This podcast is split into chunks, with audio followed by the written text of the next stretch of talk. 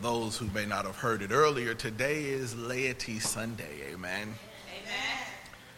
Uh, uh, United Methodist polity is set up in a, in a way that, uh, you know, it, it definitely requires a lot of leaders to get something done in the church. You have a lay leader, you have a board of trustees, you have a SPRC committee, you have a finance committee, you have all of these things. And, and so Laity Sunday is at least the one Sunday out the year that we honor our laity. Let's give our laity a hand clap of praise.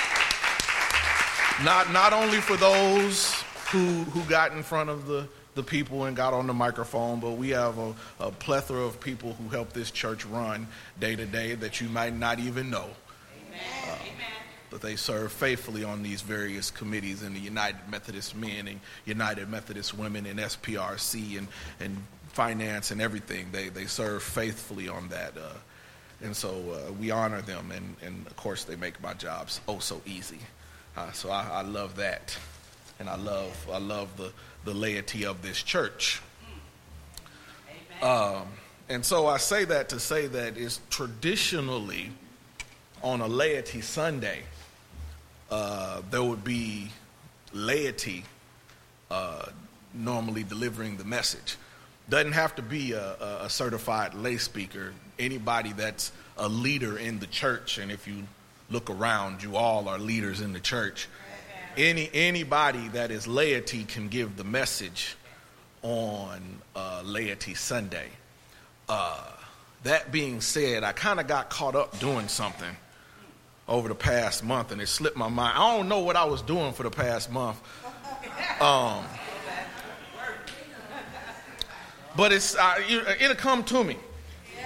But it, it, slipped my mind that this was Laity Sunday until whatever I was doing up until this week uh, hit me, and I don't really feel like you should ask somebody to preach on less than a week's notice if they don't do it for a living. You know? Uh, so, just the FYI, I'm, I'm, putting it out there now. Next, well, we're we going to have another July before we get there. Y'all might not want me back. But if I'm, if I'm back. if I'm back next July 1, when we get to October, uh, it, it, won't be anybody with Reverend in front of their name delivering the message on Laity Sunday. Amen? Amen. Amen. Let us go before the Lord in prayer.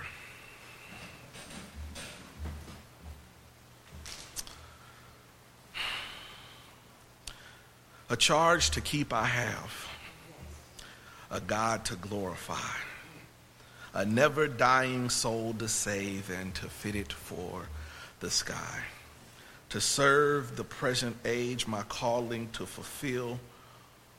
Oh, may it all my powers engage to do my master's will. Lord God, allow the words that I speak to be in your will. Allow the thoughts that I think to be in your will and the actions that I do to be in your will. And it be a seed that is planted in good soil. In the name of Jesus, we pray. Amen. Amen. I find it interesting the way the lectionary passages seem to always work out. And uh, this week we have a, a, a, passage about a wedding. And yesterday I uh, officiated the wedding of one of my frat brothers, the one that actually pledged me. So I thought that was interesting to see that I would be talking about a wedding on a Sunday, the Saturday, uh, uh, after the Saturday of actually officiating a wedding. Okay? And so, for the time that is ours to share together, I want to talk a little bit about an invite to a wedding. An invite to a wedding. Wedding dress check. Tuxedos, check. Flowers, check. Caterer, check. Wedding cake, check. Preacher, check. DJ, check. Photographer, check, check, check. A documentary film crew that's ready to capture every second of the, the uh, incredible day and edit, edit it down to a 22 minute segment and air it on basic cable so that women everywhere can critique it and men everywhere with a remote can flip past it to go to ESPN. Check. Uh, we have all these shows out right now. I propose Say Yes to the Dress, Cake Boss, My Big Redneck Wedding, Platinum Weddings, Engaged and Underage. These are a few of the wedding themed reality TV shows on right now. Uh, American television is obsessed with weddings, and why not? We spend about 70 billion wow. with a B, 70 billion on weddings annually. That's right. Weddings aren't just no private thing where they're a family affair that suck up Saturday afternoons anymore. They're now the hottest setting of entertainment on television. And getting some aspect of your big day featured on a small screen, be it the buying of a dress or the making of the cake or even the moment you chew out your maid of honor for forgetting that it's your day are arguably the ultimate accessory to 21st wedding experiences. We like to we like to advertise and show off the weddings. They've become a big production. I know for a fact they've become a big production because I was in audio visual production before I became a pastor, and one of those things that we used to do was shoot and edit, uh, edit weddings. Uh, and we would actually have a bit of an aggravation factor that we would put into the price uh, when it was time to shoot and edit that wedding. I know you said you only need one camera, but I guarantee when we get to the wedding day, you're going to ask for three more. I know you only wanted to pay for uh, two hours worth of shooting, but you didn't get started until an hour and a half late. Uh, so we add some of these things into it, and even if you shoot everything, they're going to say you still forgot to get my nana on this time during this part of the service. And so we would put in a price for the aggravation factor whenever Pastor Simpson had to go and shoot a wedding. And it actually got to the point where Pastor Simpson said, You know what? I don't want to do weddings no more. I'm going to just stick with church folk. That's a little bit easier. So there was this aggravation factor, but people wanted this stuff captured. You don't buy it, just, just go and look about your 100 and so basic cable channels or your 500. You're guaranteed, if you flip through long enough, to stumble upon a number of wedding related uh, uh, reality shows. I Propose follows nervous boyfriends as they're about to plan the perfect way to pop the question. Uh, you got Say Yes to the Dress, which features brides to be trying on expensive gowns. And Cake Boss on the Learning Channel lets you admire the antics of an eccentric Italian family as they crank out extravagant wedding cakes. And I've seen some of these cakes. I, I don't understand how you can make a cake that looks like a fire truck or a cake that looks like a mansion. I, when I see cake, it's not going to be pretty because I'm going to eat it. But they have all of these ways that they make these fancy cakes, and then they have the super wealthy. If that's the little, uh, other, we have platinum weddings. If you go over to the country music channel, there are less formal weddings. There's the My Big Redneck Wedding, and there's even one for the kids. There was one called Engaged and Underage, which followed teens about to take the big plunge into marriage before they're even old enough to vote. Americans seem to be obsessed with all things wedding, and basic cable is cashing in. Why is there so much buzz around brides and grooms? It's hard to say. I mean, maybe some people like to watch a good love story. Um, some people just like to watch folk argue, and you can get both of those if you watch a wedding. Some people can't ignore a pretty dress in a well planned out event. Everybody likes weddings. Even Jesus liked weddings. Uh, one of the things that's in our wedding rubric in a service of Christian marriage in the United Methodist hymnal and the United Methodist Book of Worship and the United Methodist Book of Worship, the Pastor's Pocket Edition, all of them say in the rubric when it's time to perform a wedding that weddings are a momentous occasion and that even Jesus approved of a wedding because he graced the wedding with his presence at Cana of Galilee. Uh, when we talk about the first miracle or the first sign that Jesus performed, they talk about him being at a wedding when he turned the water into wine. And so we like that wedding and we talk about it and we move in these things when we talk about weddings. Uh, we take a look at the parable that was read in your hearing in Matthew 22. But in order to understand this wedding parable in Matthew 22, we need to go back to Matthew 21. That is why the first verse in Matthew 22 says, Jesus answered and spoke to them again by saying, Jesus was in the middle of a conversation when he brought up this discussion about a wedding. And he says, he, Jesus is having his authority questioned. Here he is opening up blinded eyes, healing the sick, raising the dead, declaring the acceptable year of the Lord, setting the captives free, preaching the good news to the people. And there are some haters, for lack of a better term, that are sitting around questioning by what authority are you doing this? Who is this young buck coming around talking all of this stuff about the kingdom of God? Who is this young buck raising the dead? Who is this young buck healing the sick? Who is this young buck opening up blinded eyes? Who is this young buck that's running up into into the church house, kicking over ta- uh, tables and knocking the money changers up out of it. Who is this, and by what authority do you do this? And so Jesus had to explain to them, I'm going to tell you just exactly by what authority I'm going to do this. But he made it real simple to them and he told these stories, these parables, and these explanations so that they could get the picture. Uh, the first one he talks about in Matthew 21 is a parable about two sons. Uh, and the first son, the father says, I need some people to go work in the vineyard. The first son says, I'm going to do it, dad, and doesn't do anything. The second son says, I'm not going to do anything. But then he actually decides to, to be right and go and change his mind and go out and do the work that his father had told him to do. Jesus was comparing the sons in this, this parable to the chief priests and the elders or the, the seasoned church folk.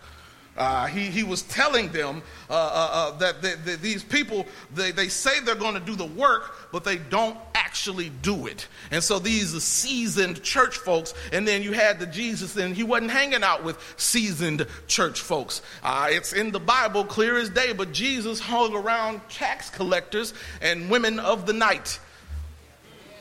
Don't get mad at me. That's in the Bible. He hung out with the least, the last, and the lost. He didn't hang out with the prestigious, educated people. He didn't hang out with those people that had the big houses and all them letters behind their names and had been in the church all their life. He wasn't out there just to save them. They were already in the church. He was out there to get the people who were not in the church. And so when he looked at those people and he compared them to the sons that said they was going to do the work of the father but actually didn't and then there were people who weren't in the right that weren't in the right upbringing or weren't necessarily having the pedigree or the education of the family and those were the people that came around and did the work.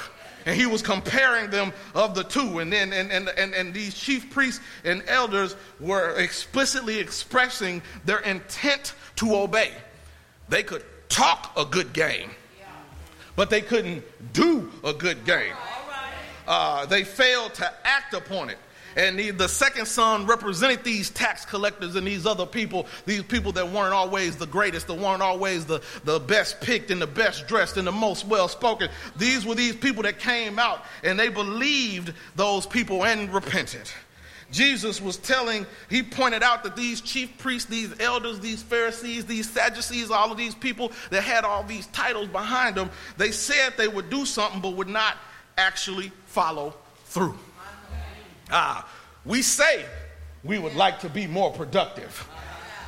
But when that snooze button on the alarm comes up, it looks oh so good, and it's got to be touched just a few times. Uh, we say that we want to start saving money, but every time we get paid, that money burns a hole in our pocket. Uh, we say we want to be healthier, but we got exercise clothes and running shoes that we bought in January that still got the tag on it. Oh, I bet LA Fitness, 24 Hour Fitness, Planet Fitness, and the YMCA love some of those people like that because they taking that money out of your bank account every month, but they ain't seen hide nor hair of you in the gym. Ah, ah, we say we want to do something. We say we want to grow as a church, but when some new people start showing up, not dressed the way we think they ought to be dressed, not singing the songs we think they ought to be singing, not acting the way we ought to, we think they ought to be acting, not coming from the family that we think they ought to be coming from, when we don't have the right kind of education or, don't have multiple generations in the church, we don't treat them right. Jesus was pointing out to these, these Pharisees and these Sadducees and these chief priests and these elders that he'd rather see a sermon than hear one any day. And so he said that in this parable, and, and then he went from that parable, and the light started to click on to some of the Pharisees that he was talking to. But he hit them with a second parable after that, and it was an adaptation of the Isaiah's vineyard allegory. It depicts God's steadfast loyalty as a caretaker of a vineyard, in contrast with, with Israel's incessant unfruitfulness. And, and, and that's in Matthew 21, about 33 through 41. But it goes all the way back to Isaiah 5. But once again again, Jesus associated the chief priests and the Pharisees with the, the parable's villain. This time, the vineyard had wicked servants, people that were put in charge by the owner of the vineyard to take care of it, but they did not and he sent his servants to collect the produce. Y'all been working in the vineyard, it's time to show some fruit. You call yourself a gardener, where is my garden? And so he sent his servants to collect the produce, the produce rather, and the chief priests and the elders, the servants, the people that was assigned to the vineyard, they went and, and they sent God, the, the, the owner of the vineyard, sent the servants down there to collect the produce and they got mistreated. Uh, the tenants act cruelly against the landowner's servants, and they ultimately take the landowner's son. And, and, and, they seize him and, and they throw him out and put his son of the owner of the vineyard to a wretched and miserable death. And, and, and they lease, and, when these things get done, the, the, husband, the, the owner of the, the vineyard puts those people out and puts in more honorable tenants. You had people that were assigned to take care of the owner's land. You had people that were assigned to produce some fruit on the owner's land, and they did not do it. And so, when the owner sent some servants down there to collect, they got treated bad. But the bad part about it, or the good part, depending on which side you're on, is those who were sitting on the vineyard doing nothing got put out. Those who were sitting around not doing what the owner had told them to do ended up leaving, and they got re- they got uh, replaced. Uh, as they would say in the adage, one mucking don't stop no show. Just because you are in the vineyard, just because you are in the garden working, don't mean you can stay in the vineyard and in the garden. Just because you got there, or because you was born there, or because you got a title in front of your name, or you got some letters behind your name, or you got something on you, you done got a little status, you done got a little bit of a position, it does not mean that you can stay there. Anybody can lose what they have. And then we get those two parables, and then we get to the portion in your reading uh, that you heard in, Matthew 22 1 through 14. And Jesus is talking about a wedding. He compares it to a wedding banquet.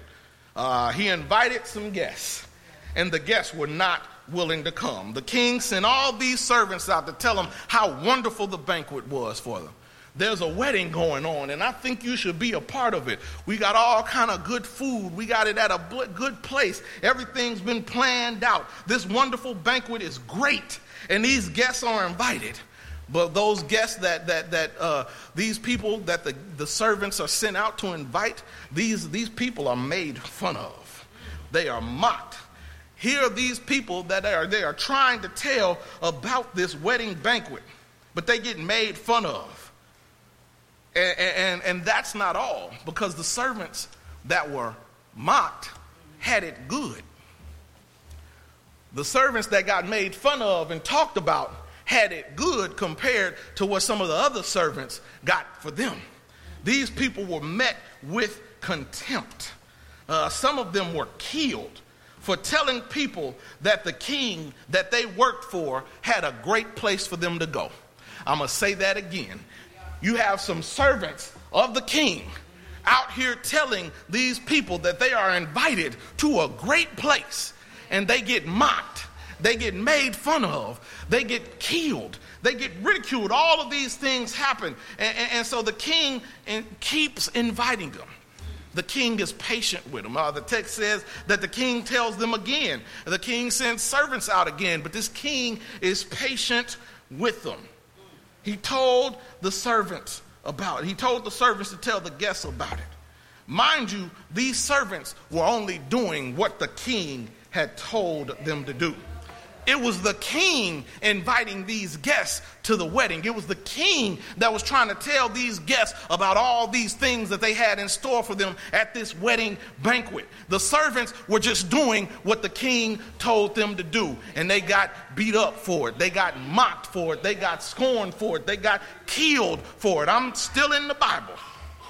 Ah, these people are out here trying to help these guests out, and they are met with contempt. Well, if the ones that are invited don't want to come, the servants went out into the streets and invited the least, the last, and the lost. Those that in, were invited to the party were not worthy, so we went out and got someone else. They say, I said it before, I'll say it again. One monkey don't stop, no show. Just because you are in a place, just because you've been invited, don't think that if you are not invited, or if you are invited and you don't come, that they're going to save your seat for you.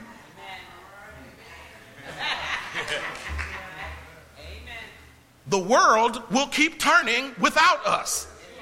The sun will come up without us. There is nobody in here that is going to stop the sun from rising. And so you had your opportunity to be invited to the party. What are you going to do with it? Ah, and so the wedding went on without those who were originally invited not being there. And the people that are in the wedding uh, don't always get to stay in the banquet. Ah, it says the king said to the servants, or no, he said to him, when the king came in in verse 11 to see the guests, he saw a man there who did not have on a wedding garment. So he said to him, Friend, how did you come in here without a wedding garment? And he was speechless. The king said to him, The servants bind him and take him uh, bind him hand and foot and take him away and cast him into the outer darkness where there will be weeping and gnashing of teeth. So just because you are in the building, don't mean you are a part of the wedding party. Just because you come to church every Sunday, I mean, just because you come to the wedding, just because you come to the wedding don't mean that you're going to get to stay at the wedding uh, you can appear to be at the wedding. You can be at the wedding and talking like you really care for the bride and the groom, but don't care nothing about them. Uh, you can be a part of the wedding in name only. You can be sitting on one of the rows of the groom side or the bride side. You can be sitting there, but just because you are sitting there does not mean you are invited to the banquet. Ah, Ah, you in there really faking being a guest in name only. And so, who's invited and who's not is a God thing. Uh, the king decided who needed to come and who didn't, not the people in the party.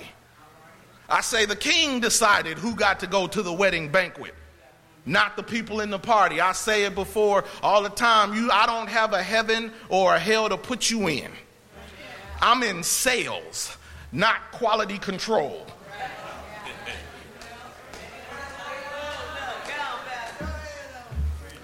And so I'm in sales, and ultimately it's not up to me. The who gets to go to the party and who gets to stay in the party when they start coming is up to the king. Ah, and the guest disdain for the dress code displayed a lack of appreciation for the king just because you, you got invited to the party and less in, yes indeed you got invited and may not have been worthy but once you get invited and you come to the party there's still some rules you got to follow. Amen. i say there's still some rules you got to follow. Uh, shall grace abound? Certainly not the God's grace covers us, but we still have some rules that we have to follow. If there comes a point in time where we got to move beyond just saying we love God and actually act like we love God. I've heard it said that if you love me, obey my commands. And so those who get invited and those who do not is up to God, is up to the king, not up to any individual person. Uh, but the good part is, is that there are people who never dreamed of attending this wedding banquet, being invited and getting a chance to attend those who didn't deserve it, those who would have normally not been on the list. We got to be grateful guests. We got to be inviting others. We got to stay out of unfruitful arguments and unnecessary details. We got to let God throw the party and not try to throw the party ourselves and look forward to the fact that there is a party. Because when I look back over my life, I can understand very clearly that I am nothing but filthy rags. I am but a sinner saved by grace. He didn't have to do it, but he did. He didn't have to send his son to die for my sins, but he did. While we were yet sinners, Christ died for our sins. And because Christ died for our sins, we do not have to have death hell, and the grave. And so we have all of this wedding talk that Jesus is telling these people, and it's quite clear that when he's talking about it, that this wedding is clearly about the kingdom of God, and it's clearly about Jesus, and Jesus being the groom at this wedding, and the bride of the groom being the church, trying to get into a wedding party, and this is what we need to be a part of. If you slide on down to Revelation 19 and 7, it says, Let us be glad and rejoice and give him glory, for the marriage of the Lamb has come. His wife has made herself ready, and, it, and to her it was granted and arrayed fine linen and bright, for the fine linen is righteous acts of the saints. Then he said to me, Write, Blessed are those who are called to the marriage supper of the Lamb. And he said to me, These are the true sayings of God. So we got a wedding that we need to go to where the groom is Jesus Christ and the bride is the church. And we are going to get to this wedding because in the beginning was the Word, and the Word was God, and the Word became flesh and dwelled among us. And he was born in Bethlehem in a manger with no room for an inn and lived a life that none of us could live. He took your sins and your sins and my sins and all of our sins to Calvary with him so that we could have access to this wedding. And he died so that we could have access to this wedding. But that is not how the story ended. He stayed dead Friday, all day Friday, all day Saturday, but early Sunday morning, he got up with all power in his hand. And because he got up with all power in his hands, we all can be invited to the wedding party. All we got to do is RSVP. How do you RSVP? Well, you can go on to John 3:16 where it says, "For God so loved the world that he gave his only begotten Son, that whosoever shall believeth in him shall not perish, but have everlasting life. You can go to Romans 10 and 9, where it says, If you confess with your mouth the Lord Jesus and believe in your heart that God raised him from the dead, you will be saved. That is how you RSVP to this wedding. The doors of the church are open, and we invite you to come.